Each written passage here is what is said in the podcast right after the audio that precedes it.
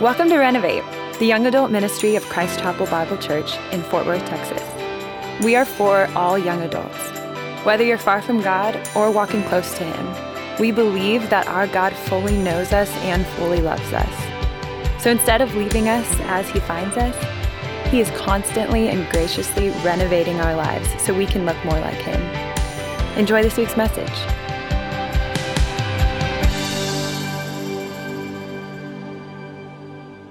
Amen. Amen. Uh, we love you, Renovate. We missed you. Um, man, I hope, uh, I hope that we sing this song about His grace and our chains being gone from us, and that we believe that. That's been our hope and our prayer for you guys, even through this break, uh, and for our own souls. Uh, hey, we are going to be in the book of Matthew tonight. Uh, the book of Matthew. So if you got your Bibles, uh, head there. We're also going to put the verses up on the screen if that's easier for you. Uh, when I was a young lad, I traveled a ton. Uh, I got to travel a lot and, and would, and would move around. Uh, and I spent, uh, I spent about a semester abroad. And when I came back uh, to the States, I really wanted to see my buddies. And so this was, you know, I was 19 or 20 years old, and I really wanted to see my friends. And so I had called them up, and two of my best friends in the world, Adam and Brian, and I was like, man, let's hang out. And they're like, yeah, we want to see you. We want to catch up. Man, we miss you. It's been like six months. I was like, yeah, let's hang out. And they were like, ah, the problem is we got girlfriends, and like our girlfriends want to hang out with us, and I didn't have a girlfriend. So I was like, ah, okay, well, and they're like, no, no, we want to see you. It's been a while. We'll figure something out. So sure enough, they figure some stuff out, and then they call me later, and they're like, we're doing it, man. We're getting a big group together, and we're all going to hang out. So we'll pick you up. So they picked me up and they dragged their girlfriends with them. And then we picked up this other girl, Cheryl, and she wasn't super tight in our friend group, but that's cool. She was fun gal. And so we all get together and we go eat Tex-Mex and we're eating food and having a good time. And then we're like, let's go back to Adam's house and play pool. So we go back after dinner and play pool. And then Adam, because he's got a movie room next to his game room because his life is hard. so we were like, man, yeah, let's watch a movie. And so they put on a movie and started watching a movie. It was uh, a movie I remember vividly. Um, the movie was Cats and Dogs. Uh, it's a really stupid movie. Um, it's a movie about talking dogs. It's kind of like Saving Private Ryan, but with talking cats and dogs, and not World War II and dumb. And so that's basically what it was. And so we were watching dogs and cats and, and the good dogs battling the evil cats. And, and then I look over, and my buddy, you know, we'd, had a, we'd already had a long evening, but my buddy Adam was on the couch and he was asleep. And then his girlfriend was next to him on the couch and she was asleep. And looked over on the love seat and Brian, you know, was asleep, lazy. And then his girlfriend was asleep. and I was watching the movie and then I felt it. Cheryl was next to me. I could feel her staring at me. I could feel it. Like it was, I was watching the movie and I was like, oh, don't take your eyes off the movie. But I could feel she was like, probably 15 to 15 and a half inches from my face, just, just looking right at me. And that's when I realized, guys, I was on a date. I was not aware that I was on a date up to that point. Uh, the previous four hours, I had been on a date, but I was the only person unaware. And as I realized, okay, my buddy over there and his girlfriend, and oh, this is a date with Cheryl. Cheryl knew it was a date, but nobody told Ben it was a date.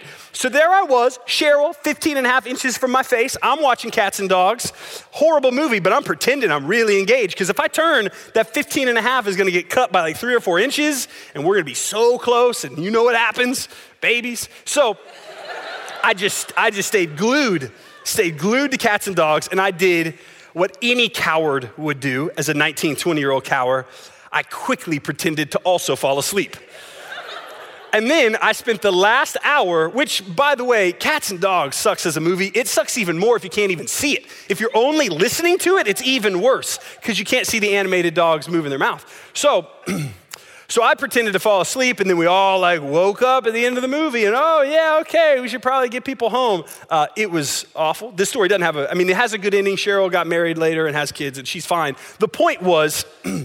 uh, which I feel bad that it took me like four hours to realize we were on a triple date. And they had told her, the, that's how horrible my friends are. They're like, hey, Ben wants to go on a date with you. It'll be a triple date. We'll all do it. that was the only way they could get their girlfriends to hang out. Horrible people. Um, but that, that's what it was. when, you, when you realize that, here's the sad thing I know that some version of that has happened to people in this room, right? You hung out with somebody, and then about halfway through the night, hopefully not four hours, hopefully you're not as, as obtuse and dense as me, but hopefully at some point you realize, oh my goodness, is a date, really poor leadership, bro, really lack of clarity here. Um, but when that happens, it is the most awkward horrifying thing, right, when that happens. And it's awful because you realize, really, I just thought I was having a good time with my friends who cared about me, but you realized everything up to that point was just a lie from hell, right? The Tex Mex, the pool game, it was all a lie, it was all a sham. And so it totally shades your perspective of what you see. Now, what's about to happen, really, in this series of Sermon on the Mount, is this idea of Jesus Christ in the Sermon on the Mount is going to let us know what his game plan is. He is going to sit down with his people and have a DTR and explain this is who I am and this is what I'm doing. He's going to unpack all of that. The Sermon on the Mount is three chapters in the book of Matthew. It's Matthew chapter 5, chapter 6, and chapter 7. And it's a sermon that Jesus preaches.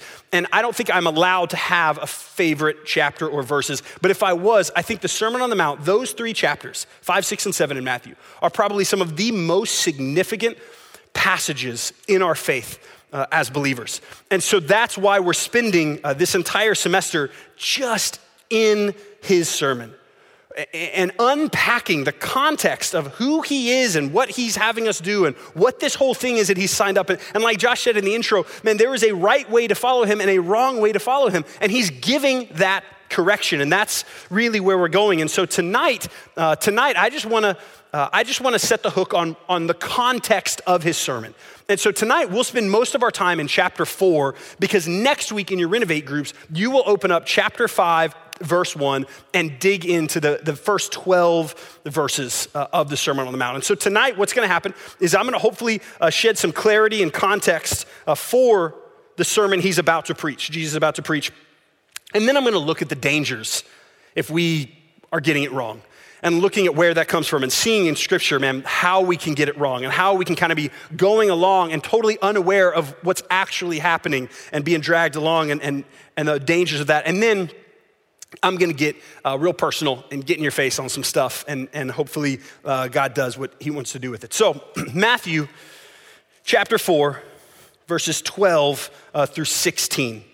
Uh, this is right after Jesus had. Um, had been baptized. And so we've got the genealogy of Christ. He's born, um, he, he's grown up, and now he has gone and been baptized by John the Baptist, come out of the water. And this is really the beginning of his ministry. And so, so this I, I just want us to set up before we even get to the Sermon on the Mount next week. Here we go.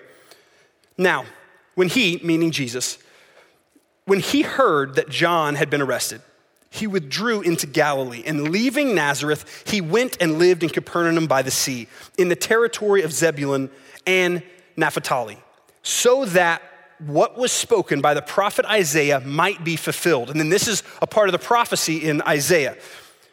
The land of Zebulun and the land of Naphtali, the way of the sea, beyond the Jordan, Galilee of the Gentiles, the people dwelling in darkness have seen a great light. And for those dwelling in the region and shadow of death, on them a light had dawned. Here's what one thing I want to do real quick uh, for you, because I want you to see the context of how sweet this is. Because Matthew is referencing a prophecy being fulfilled in Isaiah chapter 9. And you don't have to flip there, but I'm going to read to you what is a couple of verses later that all of the Jewish people who would have understood where Jesus was starting his ministry, what he did, where he was, he went back to Galilee and, and where he was in that area, they would have remembered the prophecy. Like they would have grown up reading this. They would have seen Jesus through the context of Isaiah 9. And, and Isaiah 9, Matthew quotes, but look what else it says that they would have been thinking about. In that same passage, this fulfillment of prophecy, verse, verses 6, it says this For to us a child is born, to us a son is given. And listen to, listen to this language. And the government shall be on his shoulders and his name shall be called Wonderful Counselor, Mighty God, Everlasting Father, Prince of Peace. Of the increase of his government and of peace, there will be no end on the throne of David and over his kingdom to establish it, to uphold it with justice and with righteousness from this time forth forevermore.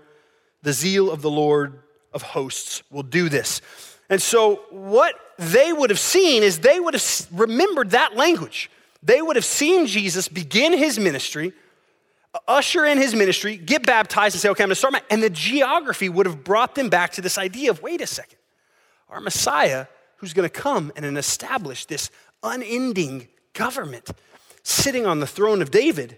Maybe, maybe that's what Jesus came to do. So Matthew then goes on to tell us with Jesus' words exactly what Jesus came to do. What Jesus came to do, we see in verse 17 as he begins preaching his first sermon and, and his first message to his people. He says in verse 17, chapter 4, from that time, Jesus began to preach, saying, and here was his message Repent, for the kingdom of heaven is at hand. Repent, for the kingdom of heaven is at hand. What did Jesus come to do? If we're going to understand the context of the next five chapters that we're going to spend the next 19 weeks in, we've got to understand what did he came, come to do? He came to bring about his kingdom. That's why Jesus came. He came to bring about his kingdom. He did not come to start a religious club that we could all be a part of. He did not come so that we would accept him into his heart. Jesus' message was never, I've never found his message where he said, Hey, I'm here so that you can accept me into your heart. I don't know what that means. I don't know what that means, and I don't know where we get that. He, he didn't come to establish a, a moralism where, where we try to balance the scales in favor of doing more good than more bad. He came to establish a king, a, a kingdom, and to rule and to reign in his kingdom. And he asks for our allegiance. That's what he does. That's what he does all throughout Matthew, Mark, Luke, and John. Is say, I have a kingdom. And he is saying, Will you pledge your allegiance to the kingdom that I am building? So, for the next 19 weeks, that's what we study when we study the Sermon on the Mount. We'll, we'll see a, a shadow of it tonight. And we'll have some application tonight of how we walk out of here with our hope in the right place. But what happens over the next 19 weeks and our hope and our prayer as you dig deep in these three chapters is that we will figure out what it looks like exactly to have our allegiance aligned with the correct king. Um, let me tell you, let me tell you a little bit more of the story, and I'm just going to walk us all the way right up to chapter five because I think it's, I think it's incredible, and I think it's, an, it's so timely even for our culture what he does here. Look at verse 18 with me, and we'll throw it up on the screen. While walking by the Sea of Galilee, he saw two brothers, Simon, who was called Peter, and Andrew, his brother, casting a net into the sea, for they were fishermen. And he said to them, Follow me, and I will make you fishers of men. Immediately they left their nets and followed him. And going on from there, he saw two other brothers, James, the son of Zebedee, and John, his brother, in the boat with Zebedee, their father, mending their nets. And he called to them. Immediately they left the boat and their father and followed him. These men come across Jesus. Jesus tells them, Come and follow me. And they, like that, drop their nets and say, I'm gonna follow him. There was an immediate hope and faith that these men had to say, This is the one I'm gonna put my hope in. And they left behind their life and followed him. Look, look what continues to happen on a bigger scale. Verse 23 And he went throughout all Galilee, teaching in their synagogues and proclaiming the gospel of the kingdom and healing every disease and every affliction among the people. So his fame spread throughout all Syria. And they brought him all the sick, those afflicted with various diseases and pains, those oppressed by demons, those having seizures and paralytics, and healed them. And great crowds followed him from Galilee to the Decapolis, and from Jerusalem and Judea, and from beyond the Jordan. Jesus is gathering followers right? He, he is gathering these followers, he is gathering uh, this, this movement, and all of these people who would have started to come and follow him, everybody following him, they would have had a reason for why they were following him, right? They would have had a reason for, okay, I'm following this person because I'm sick and I need healing. I'm following this person because I'm so curious what they're gonna I'm, and they all had a reason of why they were following uh, him, and, and whether or not that reason was correct whether or not it was aligned and their allegiance was in the right place uh, was yet to be determined um, and yet to be tested. And, and I, I want us just to read the very first two verses of the Sermon on the Mount. This is what happens in chapter 5. He's gathered, he's gathered these disciples individually who just have this faith to jump out of the boats and follow. He's gathered these crowds and multitudes, and, and then he does this. Seeing the crowds, he went up on the mountain.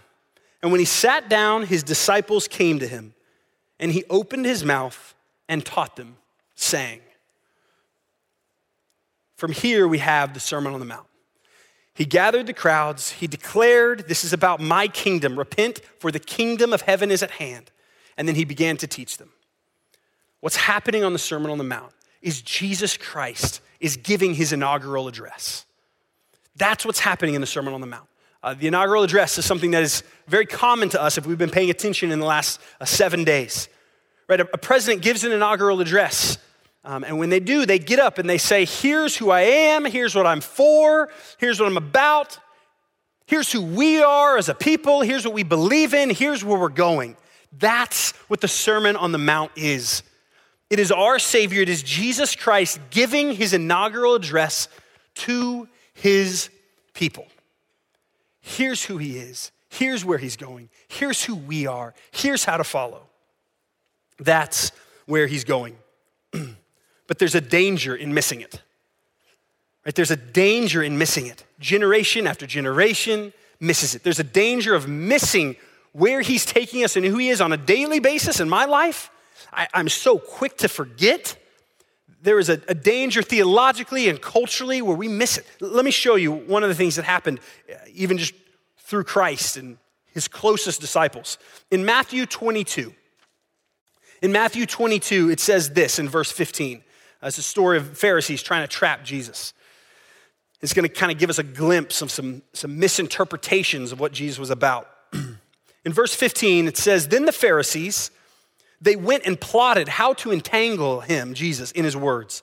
And they sent their disciples to him, along with the Herodians, saying, Teacher, we know that you are true and teach the way of God truthfully, and you do not care about anyone's opinion, for you are not swayed by appearances, so they're buttering up and they're being real sweet.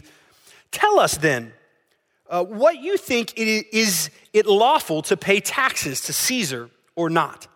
But Jesus, aware of their malice, says, Why put me to the test, you hypocrites? Show me the coin for the taxes. And they brought him the denarius. So here's what's happening. They're like, we're gonna get him, we're gonna trick him. Uh, we don't like Jesus. They're the religious rulers. Jesus threatens the kingdom that they've been building in their religion right? In, in their religion, they'd been building this religious kingdom, and, and now here Jesus is preaching this, this alternative kingdom that, that they don't know how it fits yet and they don't understand. And so, like, we're gonna trap them. Let's ask them, hey, uh, should we pay taxes or not? And here's why that was a big deal.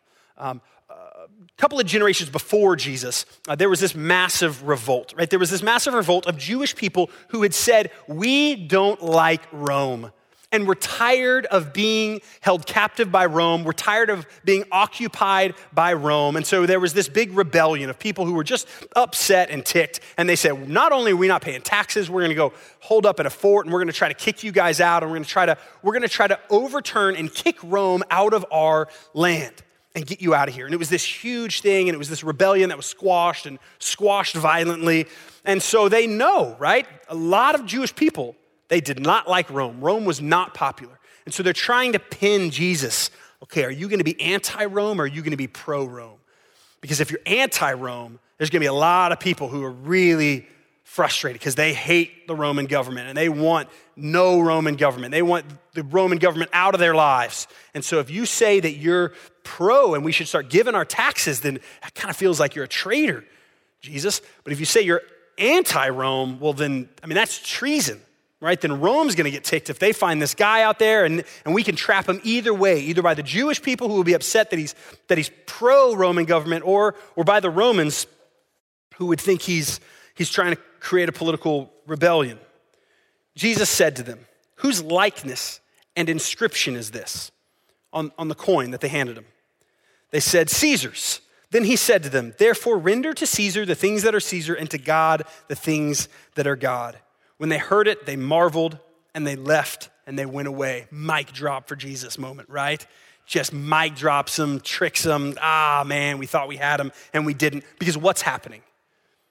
Because Jesus is saying, I'm not here for this political kingdom that you are stuck on.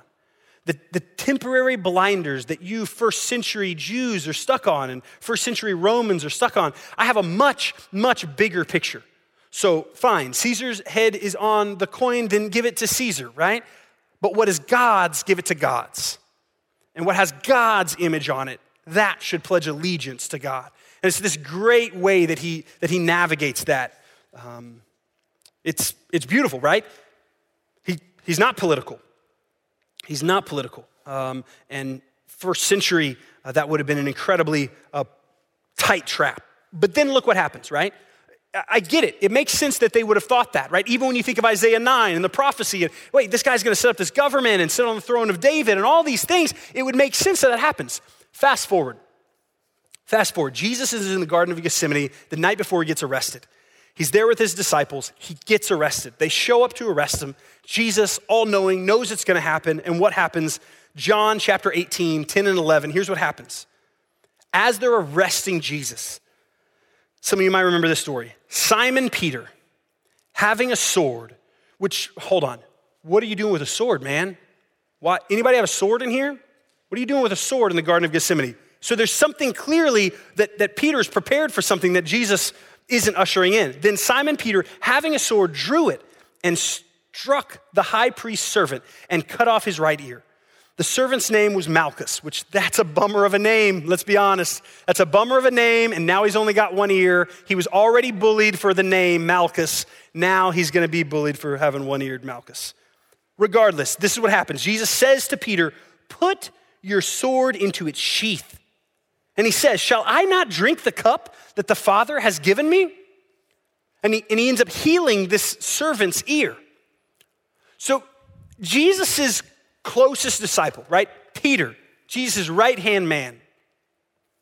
At the, at the, after three years of following him, after three years of watching him preach the kingdom, still doesn't understand what's happening.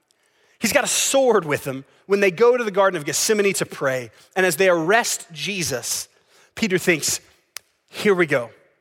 This, this is the time. This is the time for political violence. This is the time where we're not going to let them take our Savior. Pulls out a sword, and chops off a guy's ear. See what happens when we get it wrong. See what happens when we get it, when our, when our kingdom alignment gets out of whack. This would, this would never happen current day, right? Like, no way would we put our hope so much in a political leader. And if we lose them, man, we, we got to take it by force. We got to smash through doors. We got to smash through windows. We got to take our Jesus flag and our American flag and our Confederate flag and whatever flags we got, our Buc-ee's flag, and we got to get in there because this is it. It reveals that, that it reveals that man, we've got our hope in the wrong thing, right? We got our hope in the wrong thing. What happened on the Capitol a couple of weeks ago? Man, we saw it and we grieved. And, and we saw men and women who, who were fighting for what they thought was their kingdom slipping through their hands. And this was their hope. And if we don't take it back now, our hope is going to be lost. And so there was a kingdom alignment out of whack. And what happened in the Capitol, I don't think was a, a, a, political thing. I think it was a spiritual thing. I mean, I think they knew it, but I think it was a spiritual thing. I think it revealed where our hope is. Man, we, we've spent, some of us spent four years putting our hope in something to be a savior that it was never designed to be. And spent a lot of time and a lot of energy making excuses for, compromising, maybe character, because we're putting our hope in some policies that we think are going to usher in a kingdom that Jesus says that's my kingdom to usher. I'm the Savior that's gonna usher in that kingdom. But generation after generation after generation has found ourselves putting our hope in a kingdom to say, but wait, this is it. And well, we'll look the other way here, and okay, it doesn't quite look like Jesus, and let's compromise here because maybe some of these things are going to push towards the kingdom that we want. And there's a difference between being an advocate and being intelligent and being thoughtful and being political. And a difference between where we find our hope and what allegiance we align with. And just to be fair, um, let's, let's, look, at, let's look at Biden's administration. We now have a president, whether you like it or not or voted for him, we have a president who, who has run on this campaign of I'm going to be the guy who restores from the bad guy. I'm going to be the guy who brings back the dignity and the healing that's needed. Uh, I mean, just about every political campaign. I mean, Trump did it, obviously, Biden did it. Obama's whole thing was hope. That was his whole thing hope. We do it all the time and we're prone to it and we, we wander over and we think, well, this guy, man, he's gonna, he's gonna be the answer. Am I making an argument?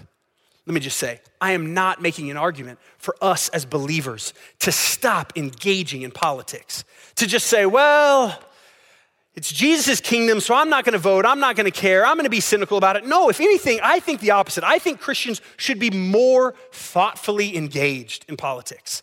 I think we should vote and step forward. I think we are going to have to make compromises, whether with policy or character or personality, or those things are going to happen. We're going to have to make decisions because of the, because of the very temporal, very imperfect worldly kingdom we live in. So we want to be good citizens of that kingdom. But as believers, we have a deeper allegiance. And so as we do that thoughtfully, really thoughtfully, we engage in politics maybe more and, not just reactionary and not just based on our fear, but we engage as believers who have our hope in a kingdom and the witness that that is to the world around us, but also can engage in a way that brings glory to God, but also, yes, advocates and fights for what we might feel like pushes forward the best protection or policy or person that, that those convictions lead to. Man, when we get it wrong, though, our witness goes out the door to the world around us. Man, when we get it wrong, and that's such a hard thing because I, I think it's easy to be overjoyed. It's easy to find one picture of a Jesus flag and a crowd of angry people and a witness for a, a lost people to think, there it is they were worshiping the wrong Savior. It's, it's dangerous, it's important. Sermon on the Mount is going to talk a lot about how important our witness is, and that as citizens of the kingdom, we are on display. We are light, we are salt, we are on display for the world to see us. And that is a really important but really fine line to walk. But he gives us how to walk that in this sermon. He gives it. Um, I, I should say this too. I know people who are left who love Jesus politically. They're left and they love Jesus. And I know people who are right and far right and they love Jesus, but they also can point to where their hope is. And, and we're revealed, aren't we? We're revealed of where we've put our hope by how we react, how we respond, how we engage, and how we fight. Here's the deal you, if you are pledging allegiance to the wrong kingdom, you will be disappointed. Jesus gives us that promise. You will be left wanting. If you end up finding yourself pledging your allegiance, putting your hope in a false kingdom, you will be left uh, wanting. This is Christ's kingdom that he's bringing out. Don't miss it. That's what the Sermon on the Mount is. It is his address, his inaugural address to say, here we go. This is what it looks like. It's how to be a citizen, how to gain citizenship. For 19 weeks, we'll spend time on what it looks like to be a citizen, what it looks like to have a kingdom ethic that Christ had built, what it looks like to have the warnings of Jesus, of how you fall out of that, or how you get tricked and duped, and how you build your foundation correctly. That's what he does for the next three chapters. It's what we're going to spend the next 19 weeks digging deep. God, help us be believers who engage in the world around us in thoughtful ways and don't put our head in the sand, but also that we find our hope in the right place, and that's you. It would be proper citizens of it. So um, I have a few questions I'm going to end on for you guys. Where is your hope? Right? Where is your hope? Uh, the, the political thing that's happened in our country is, is low hanging fruit. And we, we see that and we, we realize that. And I think I can check my heart and we can all look at that. But I think there's way more application to this, to this call of Christ's kingdom, than just how I engage in that sphere of the world. So I'd ask you, where do you find your hope? Is it, um, is it in a job that you have? Is it in the possibility of a job? Is it in the next step that you're looking for? Is it in that status of, man, if I could only get this? And when you ask yourself, and I want you tonight, as we go back into worship here in just a little bit, to ask yourself, Lord, would you reveal, man, if you took this away, would I crumble? Would I react in such an ungodly way? Would I fall apart? Have I put my hope in a career? Have I put my hope in an amount of money to make or a status that I'm waiting to get? Have I, have I put my hope in a in the approval of other people. And man, approval is so sneaky because I think, nah, no, I don't. And then all of a sudden I, I, I kind of don't get invited to something or I kind of get left out of something. And all of a sudden I think, oh no, that hurts way disproportionately than it feels like it should. And I realize, man, I've got part of my hope in, in wanting these people to approve of me. Maybe we find our hope, honestly, maybe we find our hope in substances, right? I need this to take away what is hurting. I, I drink this. I look at this on my computer because I know there can be immediate gratification if I go down those roads of lust. And maybe it's that. Maybe it's pornography in your life that in some ways you have said, man, my hope is in that. That's what I go to to relieve what burdens me. That's, that's the government that I submit to to say, help me. And it's these things that we know leave us empty and we know leave us wrecked. And they can be unhealthy, but man, the, the sneaky thing about, about this idolatry in our heart is um, they can be the healthiest things in the world, but we still, they're still not designed to be our kingdom. Maybe it's relationships, right? Maybe it's relationships, and that, that one relationship has to work, or that elusive relationship I'm waiting for. And we constantly surrender, but it's also constantly nagging at us constantly nagging at us. Because if, if only I could, and if only we could, and if only this would happen. And we find our hope there. We serve a God who has shown up and entered into our broken world and all of our broken temporary systems and loved us where we are. And we in Christ, and what we'll see in the Sermon on the Mount, is that we have a king who sits on the throne. And it is a kingdom unlike any other kingdom. And it is not a political kingdom, although I believe one day it will be a political kingdom that he will usher in.